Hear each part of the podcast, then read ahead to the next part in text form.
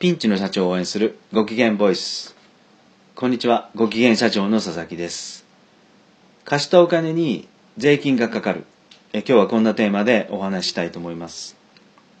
えー、先日ですね、え、クライアントの企業へ決算対策で、えー、訪問して会議をしてきました。まあ、そこでちょっと気になるうん感情項目があったので、ここでちょっとお話しします。それはですね、貸借対照表の右上に載っている、載っていた役員借入金です。うん、この役員借入金が、あのー、だいたい1000万ぐらいになっていました。この役員借入金っていうのはですね、えー、社長があれこれと会社のために立て替えたお金が、うん、積もり積もってこの部屋に集まってきたお金なんですが、実はこれがあると、うん家族に相続税がかかる、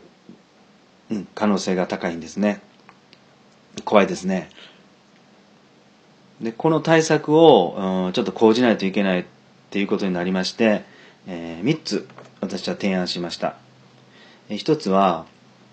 社長が会社に貸したお金を、うん、債権放棄もう返さなくてよいってすることですがこれはですね、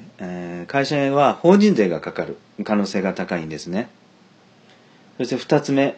これは社長がこの債権1000万円をですね、家族に譲渡するんです。しかしこれも、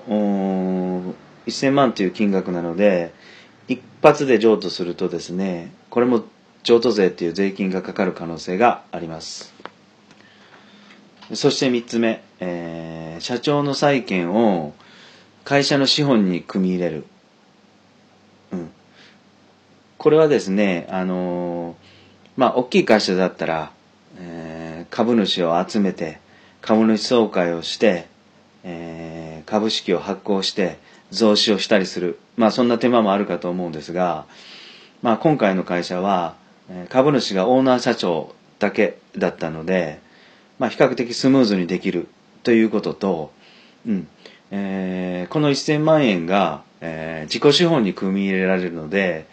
もちろん対外的に、えー、銀行を含めて会社の評価は上がります。まあそういったことで、えー、この3つ目の対策をこの会社は講じることになりました。いわゆる一般的に言われるデスうん、デットエクイティスワップっていう、うん、方法なんですが一度、皆さんもですね、えー、貸借対照表の右上のところに借入金、えー、それも社長借入金役員借入金っていうのが